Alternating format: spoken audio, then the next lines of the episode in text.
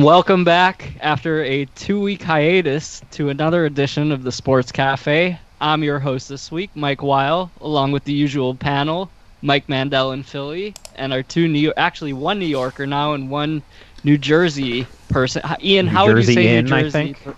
New Jersey in, New Jersey out. So we're very diverse along the East Coast now. We have three states, and then I'm in the Midwest. But Mike, Ian, and Adam are all back with us, and we have a packed show tonight. We have a lot of stuff to talk about since we last talked to you. Um, we before we talked, the World Series was still going on, and the Dodgers and the Rays were about to play Game Six. And of course, the Dodgers won the World Series in six games, but right after chaos ensued. So we're to get to that. And then you had a couple of very newsworthy managerial hirings, and of course, NFL talk. So we got a full show for you. Adam, I'll start with you in New York. How have things been the last couple weeks? How are you hanging in? I'm doing well. Obviously, big news today with Uncle Stevie Cohen being announced as the, or formally introduced as the new Mets owner. I know we'll, we'll cover that later, but I am certainly on cloud nine today after that exciting press conference. And Ian, as the crosstown subway rival of Adam, are you a little bit nervous now that the Mets have the richest owner in baseball? It'll be interesting. Maybe it'll get the Yankees to blow past one of their tax thresholds that they love avoiding. Um, so I'm sure we'll talk about that further. But lots of excitement in uh, the hot stove of New York baseball.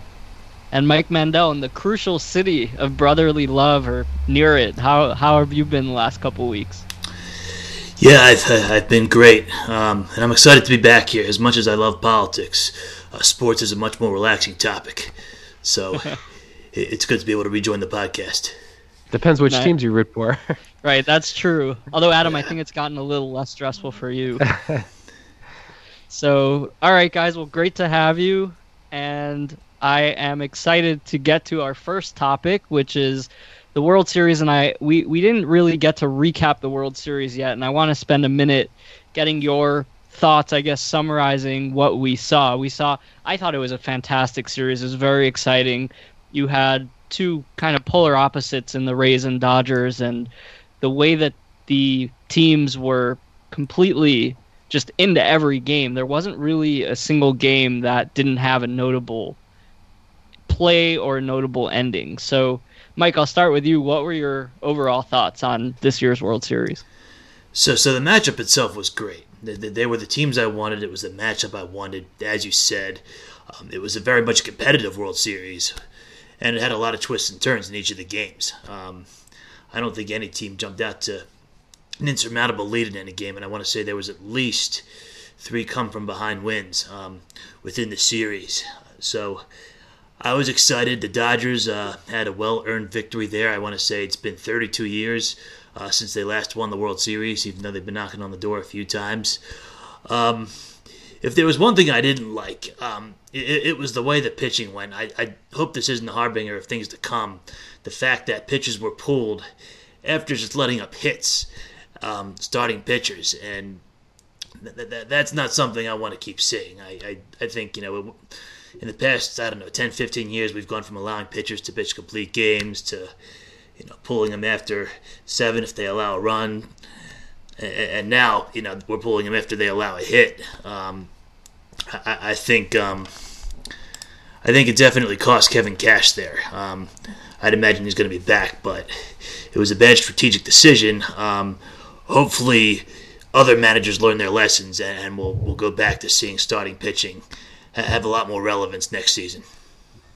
And yeah, Mike, definitely agree. The Blake Snell decision was a, a huge storyline toward the end of the series. Ian, I want to go to you. Was there any moment that stood out for you or any particular player decision that was memorable, or was the whole series in your mind just I what mean, you to expected? me, yeah, looking back a couple weeks later, there's, I guess, two things that stand out: the Blake Snell decision for sure, and then also Game Four, the crazy ending to Game Four with the Rays winning on a walk off. Um, that that game was, or at least the end of it, was one of the craziest World Series games maybe in history. I think it lost a little bit of its luster. Was it Game Five, maybe? Actually, Game four. Game, game, Game four. four. Yeah, Um, with the the. Rays you know, not actually winning the series. It, you know, maybe uh, it's not going to be remembered in, in the, the pantheon of great games, but uh, that and obviously Blake Snell, and then we're going to talk about the off the field issue at the end of the series, which yeah. got uh, you know baseball all the wrong kinds of headlines that it would have probably preferred to see. You know, Dodgers on top and celebrating their first World Series in 32 years. Instead, we got the mainstream news media, you know, covering this uh, coronavirus story. So um, those were the two things that stood out to me. But I think you know the the better team won. I think both the teams were close. Um, I think I had the Dodgers in six. So um, you know, I guess you could say it went as expected. I, the Dodgers just have a you know a better roster. I think the Tampa Bay bullpen was.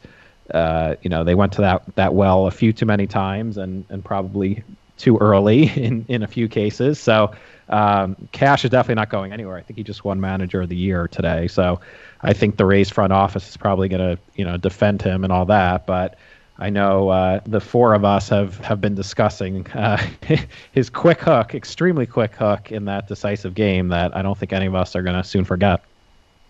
And Adam, I'll go to you. What did you take away, or are you with Ian? The the Kevin Cash decision sort of changed the the series. Yeah, well, I think you guys hit on the two main points. Game four was just tremendous stuff. I mean, that's an all time classic game right there. And then obviously game six with uh, Kevin Cash with the very, very quick hook on Blake Snell um, at 73 pitches. And look, I think there's some people who would defend the move and say this is what got the Rays there, but it, it it's frustrating as a baseball fan. I mean, I, I understand the Rays do things a very specific way. They don't like to have starting pitchers face guys three times in the order, but there has to be a human element to the game. You have to have a feel for the game, and you have to be willing to adjust your your game plan.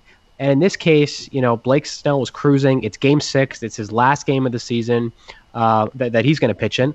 Let him let him go all out. I mean, you want to lose with your horse on the mound. I, I think that even if you could make a case to take out Blake Snell in that situation, the fact that you bring him in uh, with Nick Anderson, who who going into that game had given up a run in six straight outings, um, and of course he, he promptly gave up another run there. It's it, it really makes you scratch your head. It's almost like Kevin Cash, and I'm going to uh, shout out my old employer here, but it, it's almost like he was using Nick Anderson's Strat-O-Matic card from the regular season. He was not accounting at all for the way he had pitched in the playoffs. And unfortunately, I think everybody watching the game first guessed it. And uh, sure enough, the it completely changed the momentum of the game. But on top of that, I think the the two overall takeaways that I had from this series in general date back to concerns that we talked about going into the season. Number one was with this new playoff format, are we going to get the best two teams uh, in the World Series? The answer was clearly yes. I think the Rays and the Dodgers were above and beyond the, the two best teams. Uh, and number two was, are the games going to feel real? Is it going to feel like a legitimate championship? And I think we can all agree on that as well. That it's a resounding yes. You know, the, there was limited capacity fans, but I, at least to me, the drama was still there, and I don't think there's anybody who would dispute the legitimacy of the Dodgers World Series title. Yeah, Adam, I, I agree with you. I remember we were having this debate early on before baseball started. Is it going to have an asterisk? Is it going to be legitimate?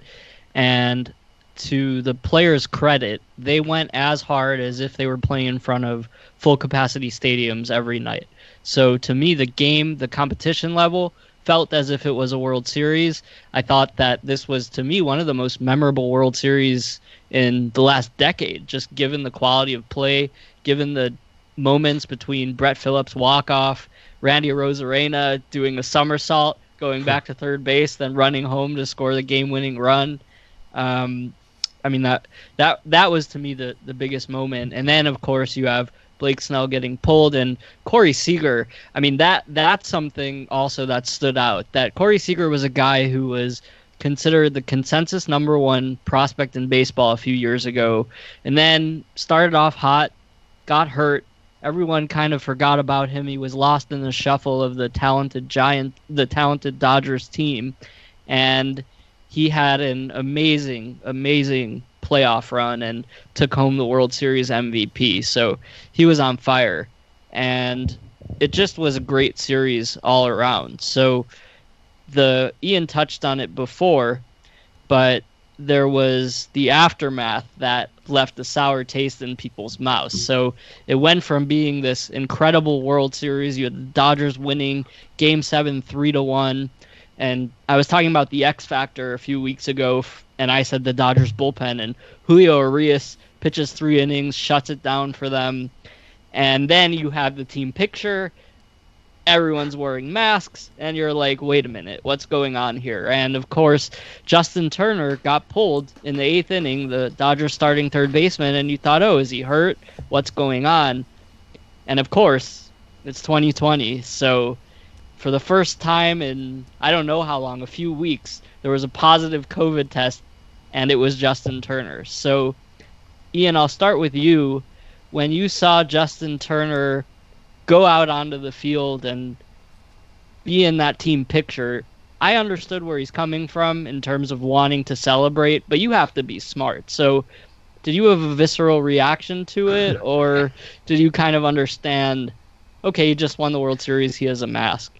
Well, I think even before that, the timing of the whole thing was a bit suspect to me. Uh, you know, right after the Dodgers won, the first break, they come back with Kevin Burkhardt making the announcement um, of the positive test. So at that point, you know, this is before Turner stepped back onto the field. It's the question was, well, when did he test positive? How long were they holding this back? Didn't he just play in the game? When was he pulled? When did they find out? There are a lot of questions. So there's that element of it, um, which you know we can talk about of why and and how did they end up getting test results in the middle of the game. I think we went through the whole season where I don't think that's happened to any team where you'd find out usually in the morning, right? You'd hear, oh, there there have been some positive, you know, uh, test results, and this game's going to be s- suspended or postponed. So that whole timeline was a bit strange. And then obviously uh, Turner taking the field and celebrating with his teammates. I mean, to me, I it was in no way in favor of it. I was pretty surprised. I mean, I, I guess you know I, I understand there's some rationale for it in terms of he already exposed the team, he's been around them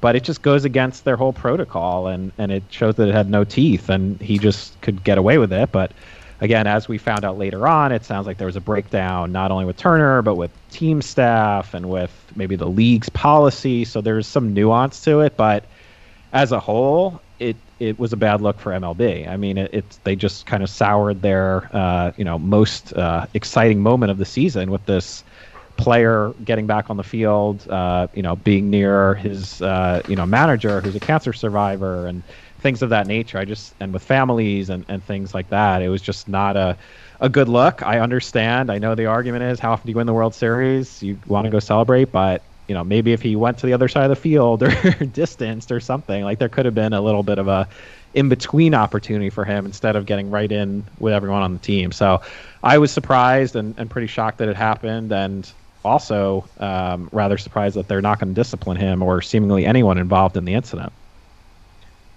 Yeah, Adam, what what was your takeaway? Are you with Ian that you're just appalled and cannot believe he did that, or the guy? Grew, I'm playing devil's advocate because, by the way, I I agree with you, Ian. I think it's inexcusable, but to play devil's advocate, the guy grew up an LA Dodgers fan. I think he just won the World Series. He was asymptomatic, and he wants to go celebrate with his teammates. So Adam, did you see any rationale for him to be able to come back on the field, or are you? Yeah, I, I, I, wouldn't say I was appalled. I, look, it's a really tough situation, and I think it's partly magnified by the fact that there have been a, a lot of false positives, and I think if it turned out, if he found out later it was a false positive, that's a moment that Turner can never get back. So I certainly understand his thought process. I'm not excusing it, but I understand where he's coming from. I think it's a lot easier. I think a lot of people say if they were in his shoes that they, oh, I wouldn't have gone back out on the field. But I think if you actually were in his shoes, and that was, you know, all your life's work and and uh, you know the uncertainty around a positive test, I, I think a lot of people would have done the same thing. The issue I have is number one, he went out there and took his mask off and number two is he was touching people and touching the trophy. I think if they wanted to bring him out there to take a photo, put him off to the side, I think he could make a case for it, but uh, he, he definitely took it too far, taking his mask off and and and certainly touching other players. Uh, but but really, the, the, the big shock through this whole thing is that, as Ian mentioned, there was no discipline, no not even a fine. Um, I thought for sure there would be a suspension, but uh, for whatever reason, I guess MLB is going to let this one uh, slip under the rug. Yeah, and it's to your point, Adam having like it, it really shouldn't have been up to him, right? Like it shouldn't he shouldn't have been able to decide. Like the team or the league should have been like, you've tested positive, you have to you know go home and quarantine. Yes, right, although I guess there's there's the case though. I guess MLB security tried to stop him from going on the field. So the question is, do you do you do you take a security guard and have him literally drag Turner off the field and the optics of that, or at that point no, he's out there, you just let him right? Yeah. But if that's basically what it came down to, Mike, what would you have done if you were Rob Manfred? You probably would do a better job than Rob Manfred, but would would you have a guy too much. take him off the field and say, "Hey, you tested positive, get out of here," or do you do what MLB did, which was let him sit next to Dave Roberts, the cancer survivor, in the team picture, and then infect God knows how many other teammates? I know a few tested positive. So here's where I'm going to be the villain. Um, and I, I don't know if this is a product of me being among the four of us in, in the least infected city. Um, I'm still generally, um, you know, pretty protective of, of, of, myself and others when it comes to COVID. But I, I think this is a situation where you can't openly endorse it, but you'd be hard pressed to deliver punishment um, because you have a guy who was an integral part of his team winning the World Series. I believe it's the, the first in his career. Might not get, you, know, you never know. It might not happen again. And I'd be curious as to whether a single one of his teammates actually cared that he came out onto the field and celebrated with them. He's part of the team, right? Um, he should be able to enjoy that celebration. It wasn't necessarily his fault that he got COVID. Um, you know, I think if there was, if it was a different population, if it was a bunch of you know older folks who were at risk, or you know, if we had seen teammates object to, to his coming out to celebrate, it'd be a different story. But as far as I know, you know, nobody on the team said anything about it, and I highly doubt any of them, you know, would have wanted him excluded from the celebration. So I don't want to say I think it's fine, but I, I understand the league's decision not to administer punishment uh, because I think most of us would have done the same thing, and I think our teammates would have wanted him in on it as well. You know, it's it's kind of funny. Baseball had this bubble, right? Very strict rules. Uh, one guy tests positive, goes out on the field. It's a huge national story, right? It's just baseball's luck. But then you look at college football and you have Notre Dame upsetting Clemson, and the entire fan base rushes the field, and right. I feel like nobody's talking about it. So it's just kind of funny how baseball i know it's the world series but you know the, the sport in general gets a lot more scrutiny and then it comes to college football and you know the fans rush the field and and you know it's a non-story two days later. Well i think in this instance though you have a player that tested positive. Whether my theory is is maybe what happened was is that there was a false reading on the first test. It was too low or too indecisive to tell and maybe they ran it before the game and then they ran it again just to make sure and it came up positive. So you put them off to the side. But to me when you know someone tests positive that's different than having i know it's not safe to have a lot of students run on the field and i i disagree with what they did. But what makes this so easy to scrutinize is that you had these policies in place. He tested positive. How do you let him back on the field and that was the question that I have that when you know he tested positive and you've been so vigilant about this that to let him come back out it was problematic to me and it was sort of I was surprised frankly that they didn't have a way of isolating him right away. And if they did that they he was able to be in a place where he could come back on the field. So I know they just won the World Series, but I'm pretty hard line about it. I think that you can't risk Dave Roberts or other vulnerable people getting sick when this whole time you've been so strict. So otherwise though it was a great World Series and hopefully it will be remembered more for the play on field rather than the aftermath. So I'm going to move on to our next topic in baseball and I'm gonna kind of lump these together because there were three managerial hirings in the last week and a half or so that made headlines. The first one was my team, the Chicago White Sox, brought back a Hall of Famer, which you would think, oh, that's amazing. The problem is he's 76 years old, which is nothing inherently wrong with that, but he's been out of the game for nine years. And in particular, with the growth of analytics and the completely changed way front offices evaluate teams and managers are using data, this troubled me. So Tony La Russa, Hall of Famer, hasn't managed since 2011 when he managed the Cardinals, is the new manager of the White Sox. We'll get to that in a minute. Then you have AJ Hinch, who you know my stance on the Astros cheating scandal. I do not like it, but reality was is AJ Hinch was going to get a job and he did. He got a job with the Tigers after the White Sox hired Tony La Russa. And then Alex Cora, the other member that was implicated and, and banned because of the Astros cheating scandal, is the Red Sox manager. So I want to start with Tony La Russa because today, before our show, this made headlines that there was a DUI, his, his second DUI charge. Um, he was he was found in a car and failed a sobriety test, and apparently this case this happened the incident happened in February, but the case didn't get to court in Phoenix until the day before Jerry Reinsdorf announced his hiring as the White Sox manager. So I want to start with Adam here. And Adam, you have Steve Cohen, who is going to save the Mets. But this was clearly a Jerry Reinsdorf decision. Your you your owner's him, not worth fourteen billion dollars. No, I'm sorry, I can't relate. Maybe you better go to someone else here. right, exactly. I, I can if you want. I could go. No, I'm kidding. I'm kidding. But Adam, I wanted to start with you because you've lived through the hardship of having a clueless owner. And Rick Hahn, the general manager of the White Sox, was not planning on hiring Tony La Russa. In the press conference he gave two weeks before the hiring, he basically all but said AJ Hinch. On the press release, it said AJ Hinch. So, A, do you think this has any chance of working in light of the DUI scandal now and the nine year difference? Or can you see Reinsdorf's point? He's a Hall of Fame manager. He knows how to win. Let's see what he can do.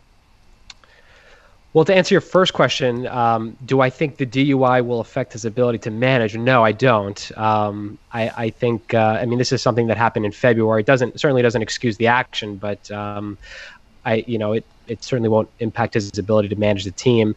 He's been away from the game for a while. The game has changed a lot in ten years, but I, I know Tony La Russa has been actively involved in the sport. Um, so I, I think he'll do fine. I mean, ultimately, I think we can all agree that in baseball the manager is, is really secondary and it's not nearly as important as say an NFL head coach or an NBA coach. Uh, but but just in general with with some of these um, recent managerial hires, and you guys know that I cannot stand cancel culture. Um, but I guess it, it really kind of bothers me to see that all of these teams. Fi- so so um, AJ Hinch was fired, Alex Cora was fired, Carlos Beltran was fired, all because of their roles in the cheating scandal, and yet they're all back a year later. Um, particularly Cora was rehired by the same team that fired him. And to me, it, shows. I, I, wish the teams would have a little bit more backbone as far as supporting their guys. I mean, look, people make mistakes; it happens. If if you believe in in, in this person's character, um, and you believe in their ability to manage them, I don't think that they should be caving to public pressure to fire a guy. Um, in the case of what happened, fortunately for Hinch and for Cora, they were both rehired a year later. But a guy like Carlos Beltran now is the odd man out. He was far, he wasn't even he wasn't even a coach. He was a player on that Astros roster, and now he's probably least likely to get another shot to manage um, you know, out of the three, I don't know if he'll ever get another managerial job. And I think it was the reason he was let go is because of the public pressure. And I guess the point is their actions are no worse now than they were a year ago, or they're, they're no better now than they were a year ago. So the fact that these guys were essentially fired for a year, and in the Red Sox case, they brought the same guy back, it just seems a little uh, hypocritical to me. Mm-hmm. And I'll open up the question. So let's take La Russa, Hinch, and Cora. Mike Mandel, what hire do you think has the best chance to succeed? and what hire to you was the most surprising, or are they the same answer? De- definitely not. Um, I- I'll start with, with, with La because I, I I thought that was dubious from the start, even before I uh, heard about the DUI.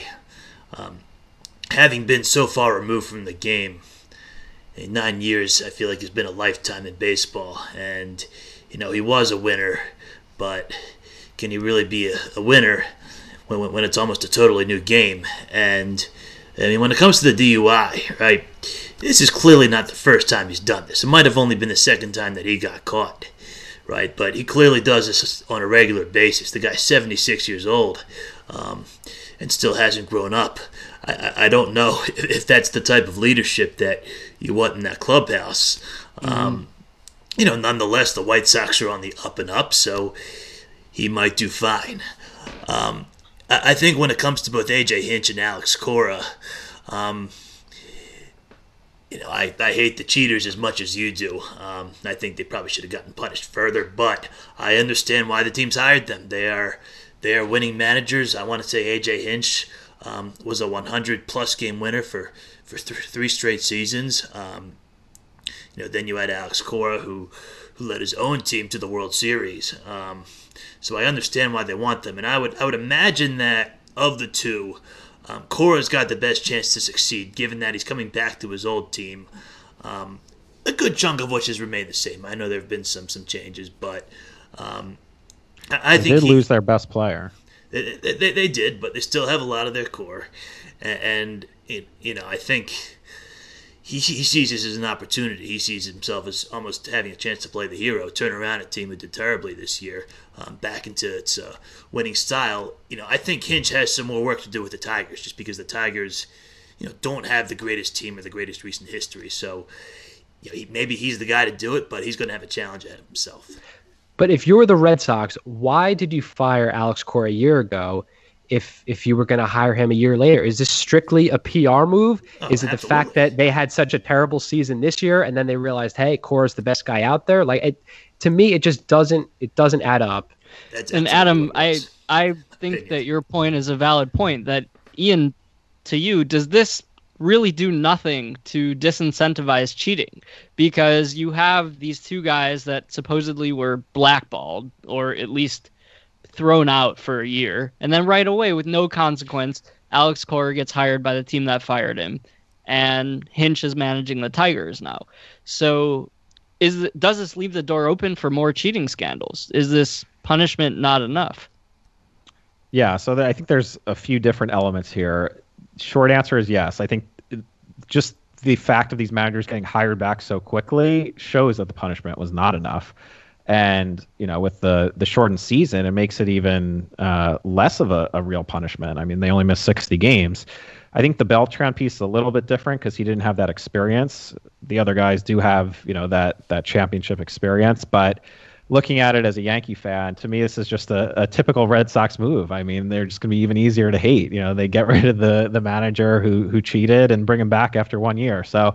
I agree with Adam. I mean, it, really doesn't make much sense unless you know MLB was kind of pressuring them behind the scenes or something to that effect. Um, you know, there's plenty of coaches out there to go back to the same well where you just fired the guy uh, is is a little bit strange to me.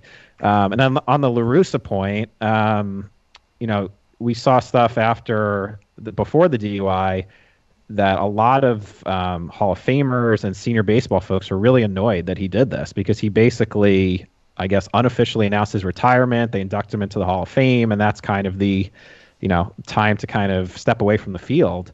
Um, and he he went out and and obviously got another job, which is his prerogative.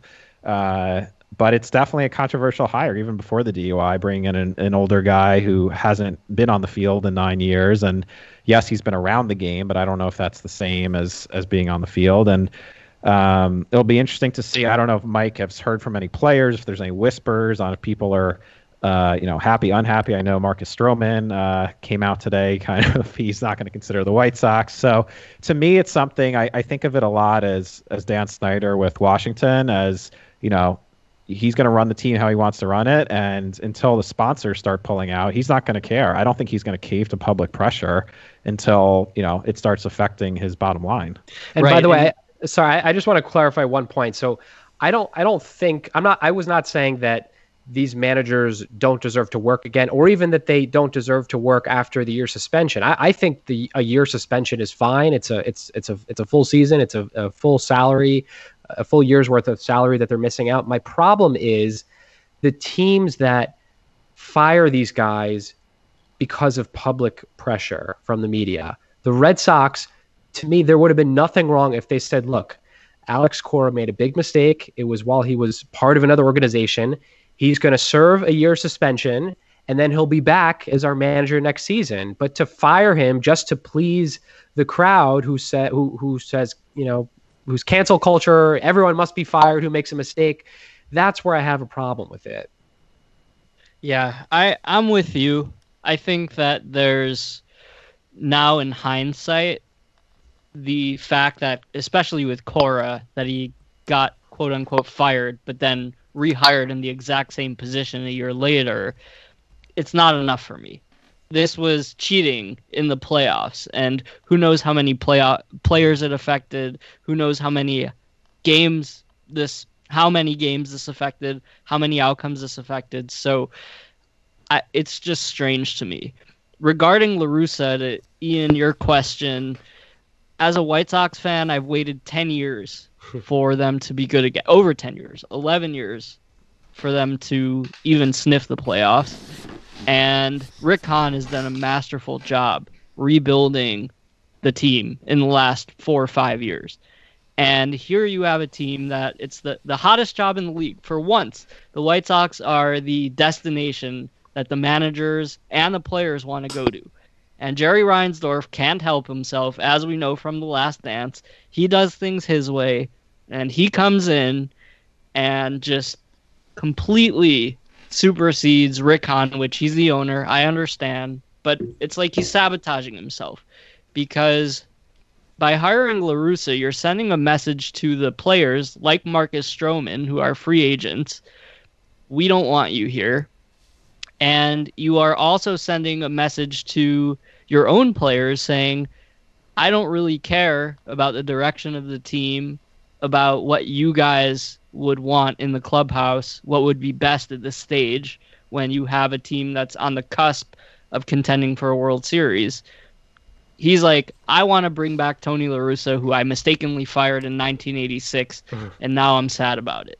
So it's just wrong on so many levels, and it confirms the fact that Jerry Reinsdorf doesn't care about the fans, doesn't care about his own players, doesn't care about the direction of the rebuild.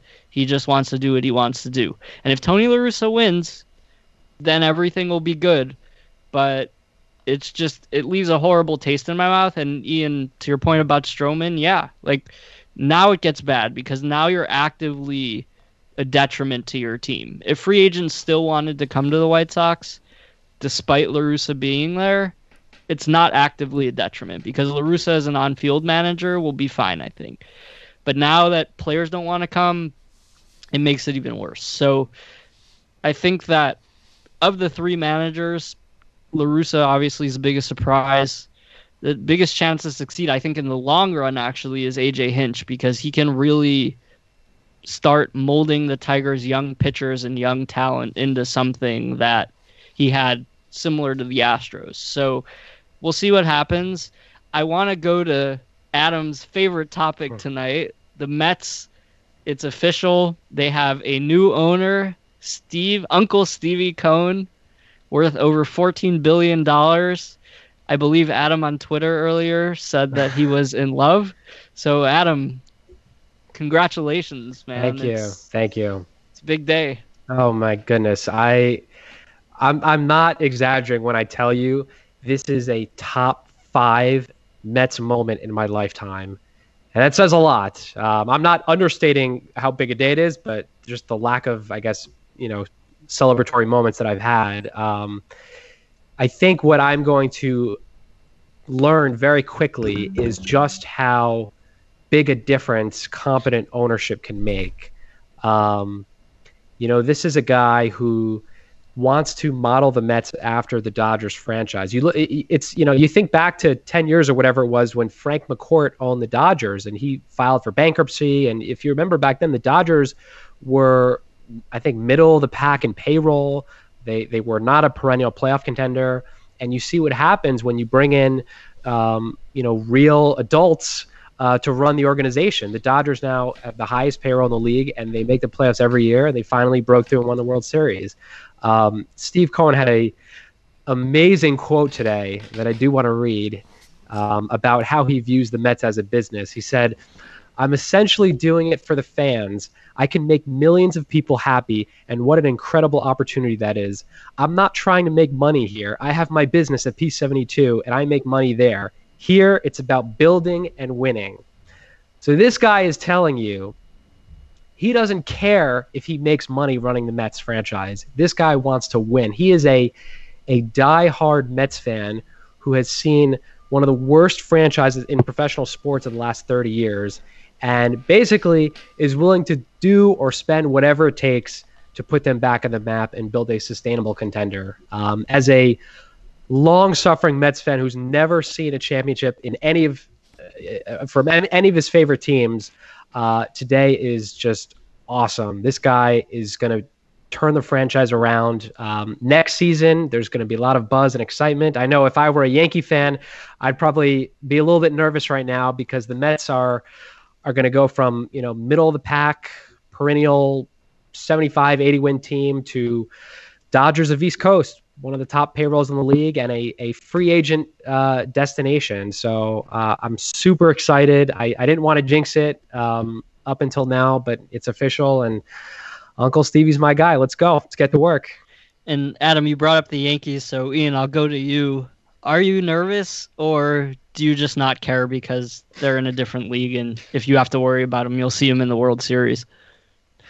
Well, the first thing I was thinking about when Adam, you said it was your top five Mets moment. I'm a little surprised it's not higher because for me, this would be getting rid of Dolan and the Knicks, and I think that would probably be top three or so. Well, I, I, I think it would, it ranks number three behind okay. the two World Series uh, or the National League pennants. It's number three. Yeah. Okay. So, I mean, you know, he's he's he's talking exact. He's saying exactly what he needs to be saying. Um, and I guess we can assume he's gonna, you know, do do that in terms of action and, and signing the right guys. He's already cleaned house in terms of the front office.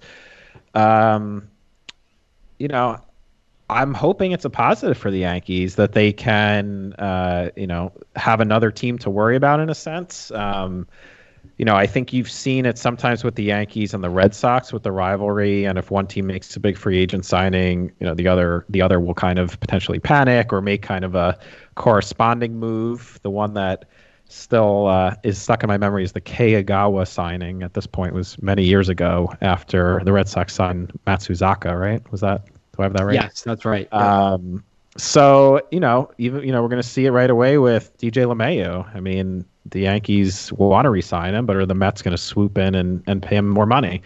Um, obviously, the Yankees don't have a a side business or a, a business besides the team the way uh, Steve Cohen does. So um, with teams right now crying poverty, given you know the lack of revenue this past season, it's I guess it's a little bit of a concern for sure. Um, but until we actually see these moves start taking place, uh, you know, I'm not going to throw my hands up either. I mean, the Yankees have also been, you know, the biggest spenders I think over the last ten years in total. So it's not like uh, you know they're a team that's uh, that has no money and doesn't spend the money. It's just a matter of are they going to start losing out on free agents to the Mets? Are the Mets going to, you know, pay a dollar more than the Yankees for any given free agent to to lure them in? Um, and I don't know if Adam, you might know, was Steve Cohen asked about that in terms of a rivalry with the Yankees and and kind of the cross? Yes, he, he was actually, and he gave a very good answer, of course, because every answer he gave today was just absolutely perfect. Uh, he said he said we, you know, I, I don't worry about the Yankees. I worry about all 29 teams in Major League Baseball, which is perfect. Um, but I think the one thing that a competent, wealthy owner like Steve Cohen brings to the fans, which is the most important thing you can possibly give to your fan base, is hope. I mean, my entire life, and Mike Mandel, I know you can't relate to this, but my entire life, Mike, while you certainly can relate to this, the Mets have been the little brother of the big bad Yankees, just like the White Sox to the Cubs. And and for the first time in my life, the Mets now have the spending power to compete with a team like the Yankees and, and That's arguably awesome. surpass them. I mean, it's That's why I'm I- so happy for you. I, I, I never thought it I would see this day. It is, it is so unbelievable. I'm still waiting for somebody to wake me up from this dream. It is Yeah. it is crazy, for but I'm so fan excited.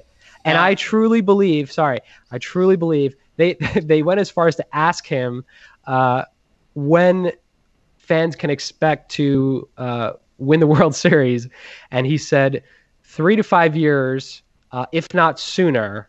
Um, if not, then it, he'd be very disappointed. So I actually, I am uh, getting ready to to plan the parade in the next three to five years. I've waited long enough, and and I'm ready. I, I believe that Uncle Stevie's going to deliver. And Adam, I was gonna say that it makes me happy because that's my dream for the White Sox eventually. That someone, maybe Jerry will sell the team soon. I don't know. He should, but someone will make us able to compete with the Cubs and other quote unquote big market teams. But Mike Mandel, I'll go to you because last offseason, the Phillies spent hundreds of millions of dollars on Bryce Harper and Zack Wheeler and to quote their general manager and owner, they were planned to spend stupid money. So it looks like the NL East between the Mets, the Phillies, and the Braves and, and the Nationals are they, they could be in there with an up and coming Marlins team. The NL East is gonna get tough really quickly. So as a Phillies fan, are you disappointed or just dejected today? Or are you happy for Adam and, and the Mets? Well, well, well. First off, you know, you said the key word, stupid money, right? We we we, uh, we paid Bryce Harper several hundred million, and, and so far he, he's done basically nothing for us that, that that we hadn't had before. I want to say there was a one win difference between 2018 and 2019, and you can't necessarily compare 2020 because it was a shorter season, but they, they, they missed the playoffs even when it's expanded. So um, I, I think they're going to need to start spending smart money if they want to compete. Um, but listen, well, well, well, you know, well done for Adam. Um, for all Mets fans, really, uh, Steve Cohen. He's the type of uh, selfless owner that any baseball fan wants. Um, and, and this is the one sport you can do this because of the lack of salary cap, where you can actually have an owner come in here and um, if he or she is willing, you know, spend that amount of money if they're really in it for the fans, and and you know, if, if they're already so rich that money is you know second priority. And you know the interesting thing about that is long term actually is going to make a lot more money off of this because if, if the Mets indeed do become the um, the championship caliber team that that he expects, um, they'll obviously be selling a lot more merchandise and. and He'll still benefit from that. You know, as a Phillies fan, I, listen, we're, we're, we're not in a position where we can compete with the, with the best of the best. We know that. We are years away from that. Um, so, if that time comes, then maybe I'll start hating on Steve Cohen for, you know, be- be- being such a, a good money spinner. But at this point, I, it- it's hard for me to have strong feelings about it, given the the Phillies' current position. Um, I don't think we expect them to be competitive for, for a little bit at this point. hmm So it's interesting because we have Ian as the crosstown Yankee fan and, and Mike as a division rival. For me, as Adam said, I, and I said earlier, I'm just happy for you given the fact that you're the quote unquote second team in your city and now you're going to get to be on the same level financially as your Subway Series rivals. So kudos to Steve Cohen and the Mets, and I'm looking forward to the Braves, Mets, Phillies, Nationals, and potentially Marlins all battling it out for years to come. So, with that, we're going to wrap up baseball and go to the sport that's currently in season, the National Football League. So, first topic this week, we're at the midpoint now. We're at week 10 or a little bit past the midpoint. And I want to go around and ask each of you guys who is your biggest surprise at this point in the season in terms of positive things going on and who is your biggest disappointment in terms of obviously negative things so mike mandel i'll start with you um, who you can you can do both in one shot who would you say is your biggest surprise and who is your biggest disappointment So my biggest surprise, I know I share it with Adam, so I'm going to let him have this one. It is the Dolphins, um, and that's pretty clear. But I'll, I'll say my next biggest surprise is the Cleveland Browns, because there have been, I'd say, two decades of empty promises about you know how finally one of these draft picks is going to make this team great. I think they've had one playoff season in the last I don't know 20 25 years and it was a 9 and 7 season they knocked out in the first round and um, it, for once we're seeing a winning Browns team and it seems that even without OBJ they're still going to have the capability to compete. You know, granted they have a tough division here with both the Steelers and the Ravens, but with that extra wild card spot, um, you might see the Cleveland Browns make the playoffs. Um, they're a team that has a lot of promise going forward. Uh, I mean, when's the last time they've been five and three? When's the last time they've been a winning team this far into the season? It, it had to have been a a very long time. Um, and their defense obviously needs a, a, lot of work. It's it's pretty shaky right now, but their offense looks good. Um, so I, I, think a lot of Browns fans they they've been happier than they've been in a long time to actually see a team that's fun to watch.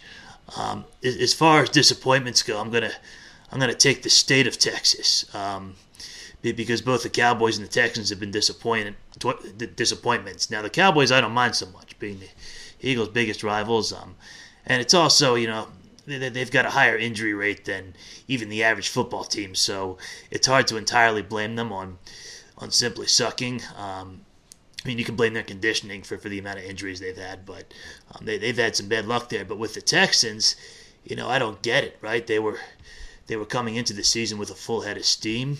Um, I'd say, if not favorites to win the division, at least set to compete with the Titans. Um, and, and here they are, two and six. They've got virtually no chance of making the playoffs. Um, Bill O'Brien, uh, who started the season as their manager, gets fired. Um, you know, Deshaun Watson, who, who was probably pegged as a, a future MVP, um, he, he's having a fairly uh, mediocre season. You, you understand why? It's because his best weapon is no longer available. But nonetheless, this is a team that had a lot of pieces potentially in place, and you know, he, he, here they are with um, with an, an, anemic offense, not the best defense here, um, and I, would imagine that Texas Texans fans have already written off the season. Um, I don't think that anybody would have come into the season saying that the Browns do better than the Texans. And I, I think I would agree with you. I, I was gonna say the Texans actually, but Adam, we'll go to you since Mike left the biggest surprise to you, the Miami Dolphins. Uh, who is your biggest surprise? I, I guess it's the Dolphins, and who is your biggest disappointment? Yeah, I mean, what what has impressed me so much with the Dolphins is you you rewind to the beginning of last season where the Dolphins were clearly set up to tank. They wanted a quarterback. They ended up getting uh, Tua, um, despite actually putting together a pretty solid record. I think they won five five games last year, maybe I want to say, um, yeah. something like that.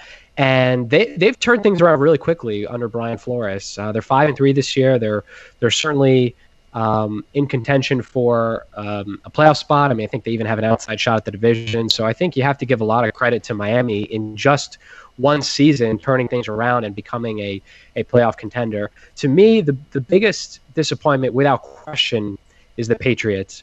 And I know that they have had a lot of injuries, but they looked so good at the start of the season. And you started wondering, wow, I mean, think of all of the possibilities that Bill Belichick has with a with a quarterback like Cam Newton and his ability to run the football, which he never had with Tom Brady. Just this completely different skill set, but clearly, um, you know, the, the team has regressed. I think the injuries have caught up to them.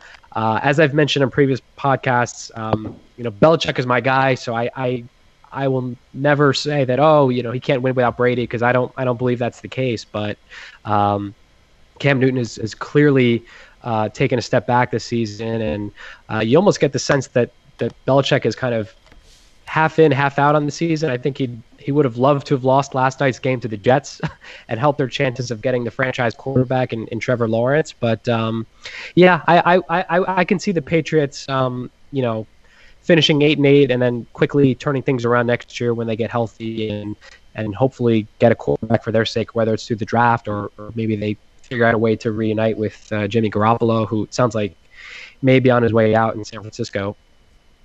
Although I'm sure as a Jets fan, you wouldn't mind if they suffered for a few years given their past run.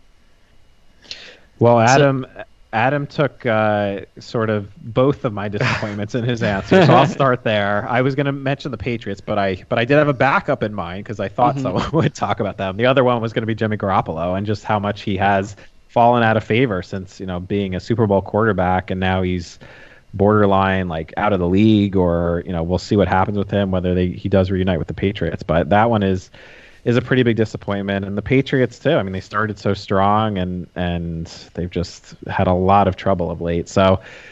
Yeah, I mean, we'll see. I, I, at this point, though, Adam, I don't know if they're going to turn it around. I, I understand Belichick, you know, has a career resume. But not this season, yeah. No, but I mean, even next season, like at some point, he's gonna have to call it a day. I mean, he's approaching seventy, isn't he? Um, Well, that didn't stop. But th- think talent. about maybe this was all part of his plan. So Brady leaves, right? You get a one-year stopgap in Cam Newton. Uh, you you lose a few games, get a good draft pick, and then you know you bring Garoppolo back. That was supposed to be the plan all along, right? yeah, I mean, I think the the lack of good draft picks is catching up to them. Um, so we will see. Maybe he'll he's he's still the GM too, right? They don't have an actual GM. Yeah. Yeah, I mean, you know, Uh, Edelman's been hurt. They they've been decimated yeah, with I know. injuries. James a, White missed some lot going on time. with that Yeah. team, and COVID and all that. But my my uh, biggest surprise from a positive standpoint is the Pittsburgh Steelers being the Mm-hmm. only undefeated team in the league. I you know thought they'd be good above 500, but not eight and 0 level, especially with Roethlisberger in his age 38 year season, is playing so well. He's only thrown four picks all year. Uh, they have a very good chance of winning the next two games and going 10 and 0 before their big um, Thanksgiving night matchup against the Ravens, which might be the game of the year. Um, so a team like that, you know, I guess it's you know you talk about kind of the ownership and the coach and having that longevity. I think that really helps in the NFL. And you know they're just a, a perennial uh, Super Bowl contender, and, and this year is you know some of the best football they've been playing. And it just seems like every year there's a new set of wide receivers. You know, you thought Juju Smith-Schuster would be the long-term number one star, and he's had some good games, but they've got guys all over the field that Roethlisberger's able to throw to, and a lot of that probably has to do with great drafting. Yeah, and you guys took a lot, so many disappointments this year. I didn't realize how many teams could be You could just say disappointments. Right, exactly. I was thinking about doing that, but I'm gonna spare Ian you and, and Mike you the embarrassment because we know it's been talked about ad nauseum on all the national broadcasts. But to me, the Minnesota Vikings are the biggest disappointment. They were projected by a lot of people to, if not win, come in in a strong second in the NFC North, and it's not too late for them. They've been playing better, won two games in a row, but their defense just looks horrendous. So the Vikings at three and five, previously at one and five, so they're again turning it around, were extremely disappointing, at least at the start. Um, so I would say they're the biggest disappointment. How, how about the how about the year mention. Dalvin Cook has had though? The the guy's Right, gonna have been- like the single best season ever for a running back. Dude's a monster. Yeah, he's been phenomenal, and a, a lot of it has been the defense. And Kirk Cousins has some limitations, but yeah, Dalvin Cook has established himself as a surefire top five back in the league this year. And in terms of surprises, um, there's been a lot of them, but a team we haven't mentioned yet is the Las Vegas Raiders. They were a laughing stock a few years ago. They traded Khalil Mack. They hired Jon Gruden. People were like, "What are you doing?" and now they're five and three. They're probably going to make the playoffs.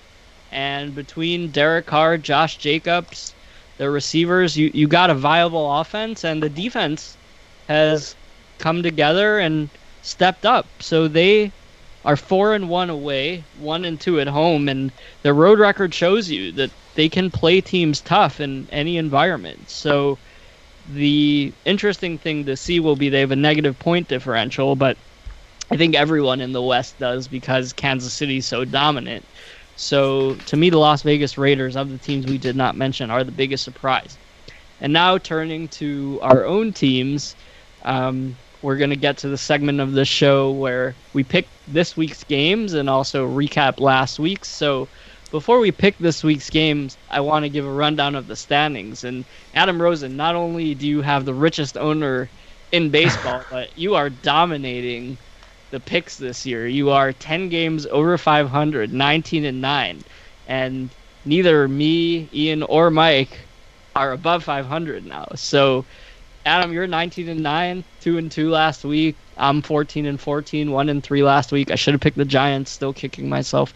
Ian's 14 and 14. He's coming. Ian went from last place moving up, and Mike My Mandel 500 had week a- brought me up two places. yeah, I got you to 14 and 14. So you had a good week two weeks ago, and Mike Mandel, sorry about last week. So Mike Man, is sitting at 13 and 15, only one game behind those. So, Mike, I guess I'll go to you first. The, the first matchup we have is your Eagles, your first place Eagles against Ian's New York Giants. So, what is your takeaway from what you saw last week or the last couple weeks, and what are you thinking in this game? It's Eagles and Giants. The Giants are getting three points. So, so last Sunday was enjoyable because the Eagles had a bye, so I, I was spared.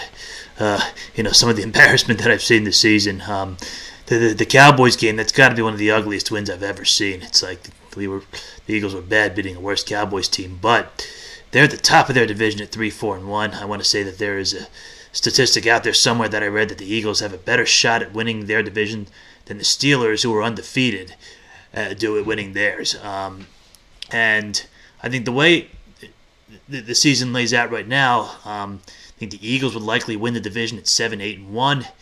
If they were to sweep the rest of the games in their division and win just one out of the other five games they have, um, probably end up being the Browns because their other four teams are, are pretty unbeatable. Um, now against the Giants, um, here's the thing: the Giants have beaten the spread more often than they haven't, and um, you know the Eagles are um, they're what they're the three point favorites. I'm, I'm actually gonna I'm gonna go with the Giants here. I, I I don't know whether I hope I'm wrong or not because I still kind of want them to, to not win the division. But uh, I I actually think that the Giants are um, in better shape to, to at least beat the spread, um, even if they end up losing the game. So Yeah. okay, so Ian, what are your thoughts? I guess I'll go to you because Giants are playing the Eagles. So if you want to give your thoughts on the last couple weeks and then on sure, this the state of the uh, best franchise in the metropolitan area in terms of football. Not saying too much. Um, no, I mean the Giants have been, to me, one of the biggest disappointments in football. I don't think any of us thought they'd be this bad at two and seven. Uh, we thought they'd make some progress from last year, and uh, you know it's been really pathetic. Uh, even their win this past week against Washington, they squeaked by with a three-point victory and, and almost blew it towards the end. So I have absolutely no confidence in this team. Um, we'll probably not watch too much of this game as I haven't watched much of the Giants in the last few weeks, and it's become a theme over the last few years. Once you get past like September, the Giants are basically out of it. So, um, you know, with the spread, I could see it being a close game, but it's hard for me to have any confidence in the Giants. So I will take the Eagles. I mean, they are leading the division and uh, have, in my sense, more to play for and, and, you know, to kind of pull away a little bit. So I think the Eagles will pull it out and win by at least a field goal. And then Adam, the Jets have a bye this week, so I'll let you, if you want to, comment on. They kept it close yesterday, so you could comment. They covered on the spread for the first for the time. first all time, yeah. Yeah. Or you can just go on and pick this yeah. game. I mean, yeah. All, all I'll say real quick on the Jets is, I mean, there's nothing worse than when you are in a position where you have to actively root against your own team. I mean, that's just the worst case scenario. In the Jets' case, they're desperately trying to lose out to get the number one pick, and they they almost when I say blew it, I mean they almost beat accidentally the Patriots. Um, if it weren't for blowing a ten point lead late in the fourth quarter, um, but it's tough. It's it's tough to um, you know actively root so hard against your team just to hope they'll get the number one pick. As far as the Eagles Giants is concerned, I know the Giants don't have a lot to show in the win column. Their only two wins are against Washington, but I like the way that they've played. They continue to show growth. Uh, they've they've competed in a lot of games. They should have beaten the Eagles earlier in the season. I know they lost that one point game. They were, very close against Tampa. Um, you know they, they won last week, so I'm going to take the Giants at plus three. Okay, and Adam, I think I- I've been burned by the Giants a lot this year, and now that you took them, I, I was thinking of taking them, but I, I want to catch up to you. So, Mike, the Eagles are in first place, even though they're three and four. I'd like to think they have enough talent to beat the Giants by more than three after what Ian said. So I'm going with the Eagles. So rolling with Ian on this one. So on to the next game. It's my Chicago Bears who are crashing extremely hard back down to earth against my biggest disappointment, the Minnesota Vikings, who will probably beat the Bears.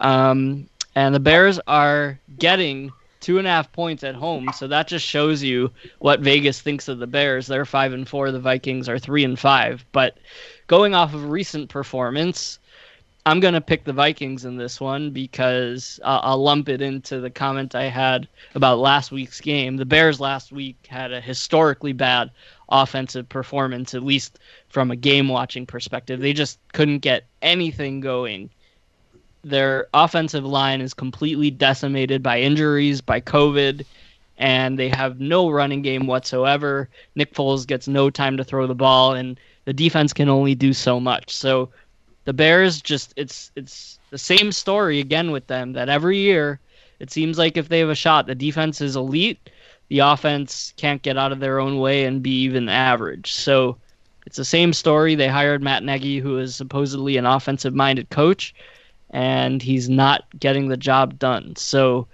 Vikings, I'm going to take.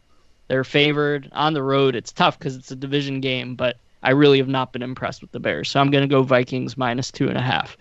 Um, Adam, I'll go to you this time. Bears, Vikings.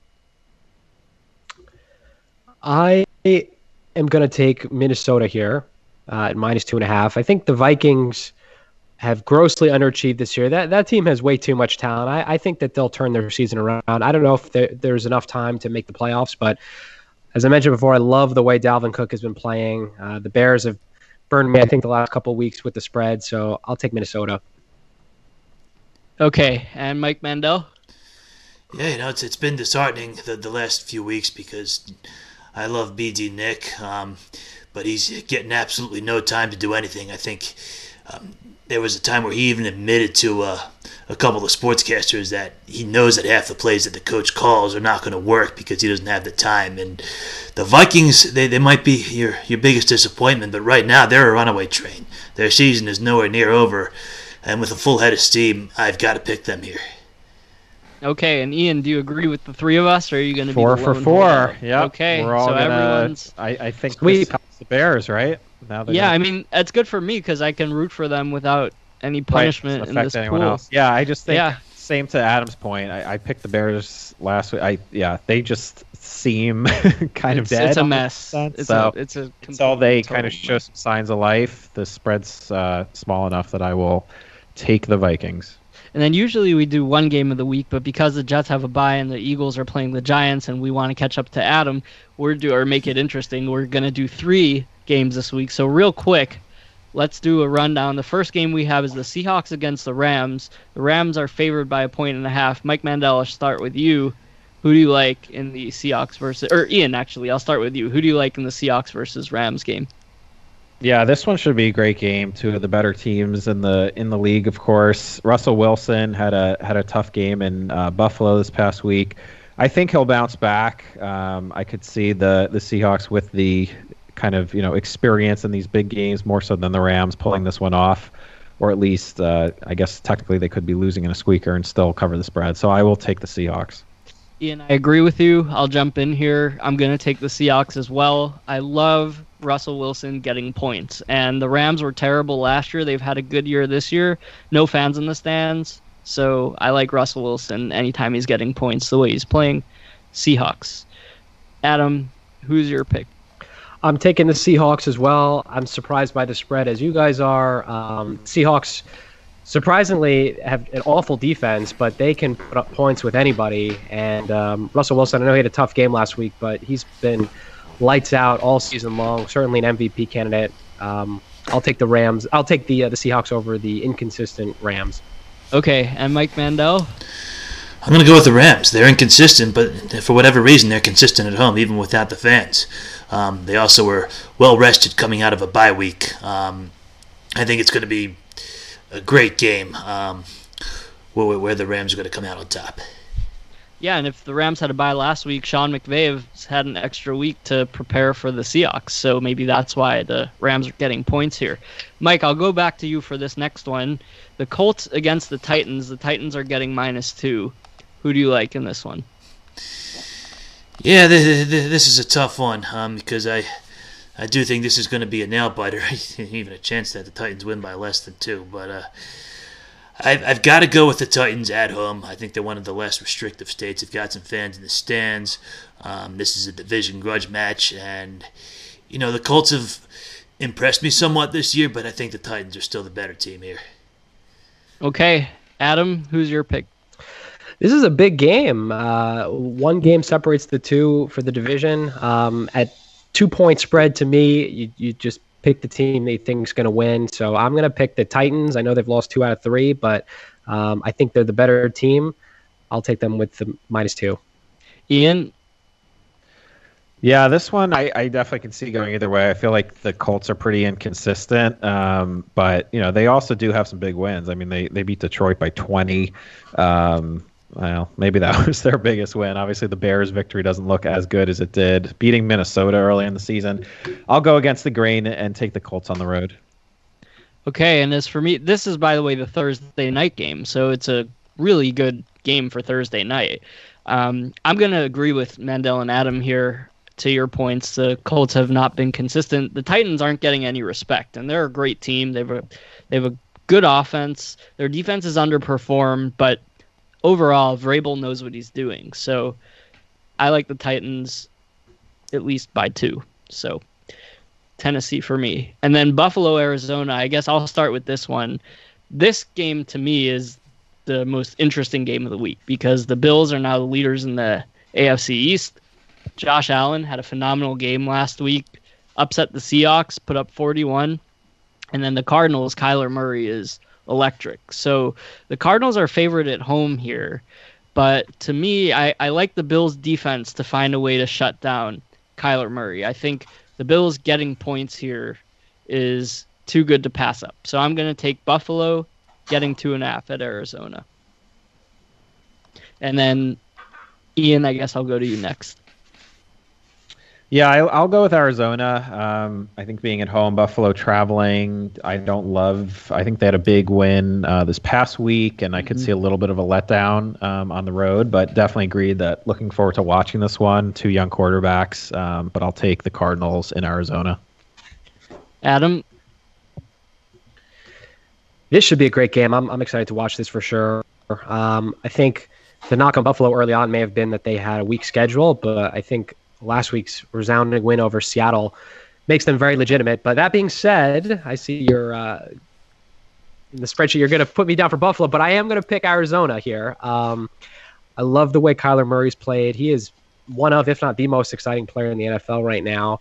Um, I'll take them with the points. Um, as Ian mentioned before, Buffalo coming off, off a big win, traveling across the country. I see maybe a little bit of a letdown game.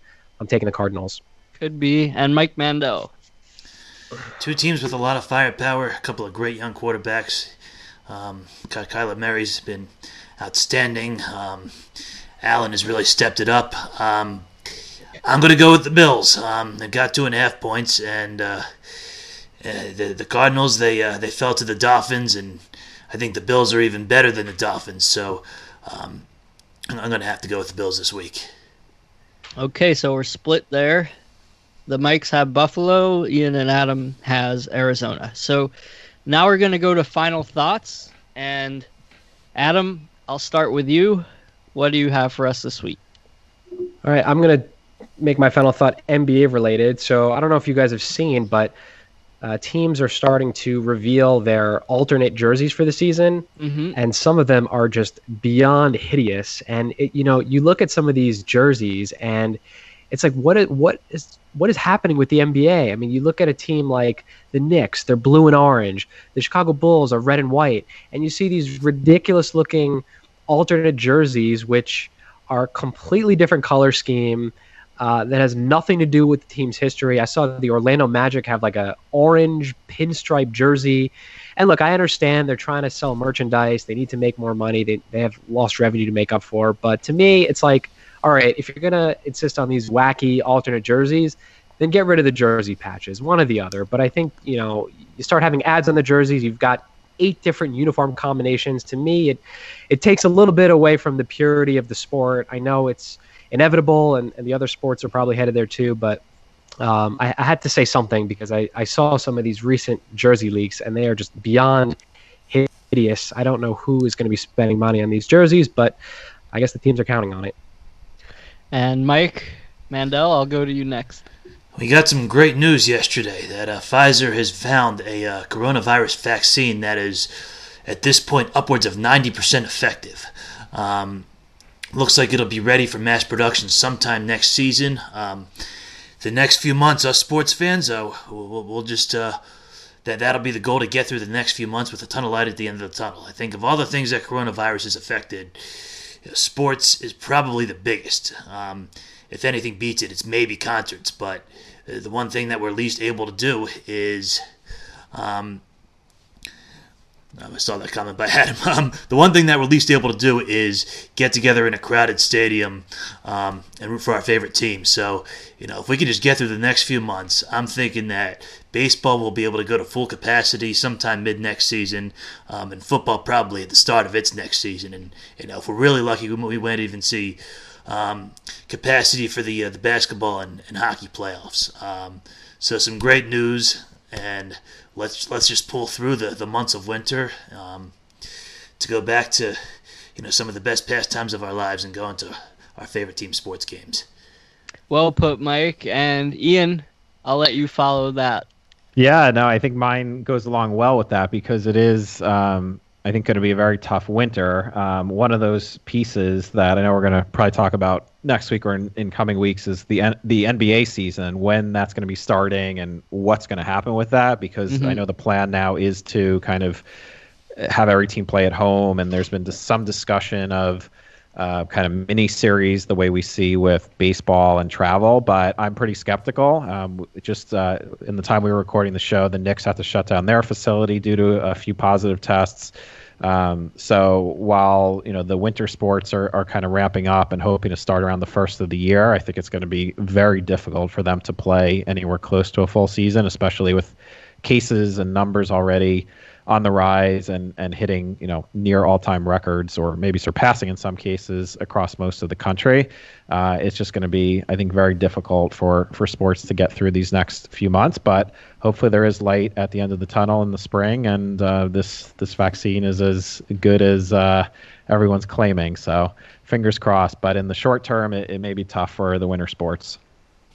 And my final thought sort of echoes Mike's, where it's a more general public thought, although it could be considered a sport, that one of my favorite things to watch on TV growing up besides sports was Jeopardy. And it, it's still a competition, so I guess it counts. But I was really sad yesterday to, to hear the news, or two days ago, that Alex Trebek, the 38 year host of Jeopardy, passed away. And he was just, he was a huge sports fan. He was, I didn't realize this, he was a big Laker fan and he loved the Jeopardy sports categories, and I also saw a cool video from like 1967 where he's narrating the Blackhawks and I think it was Maple Leafs Stanley Cup Finals. So it was very cool to see.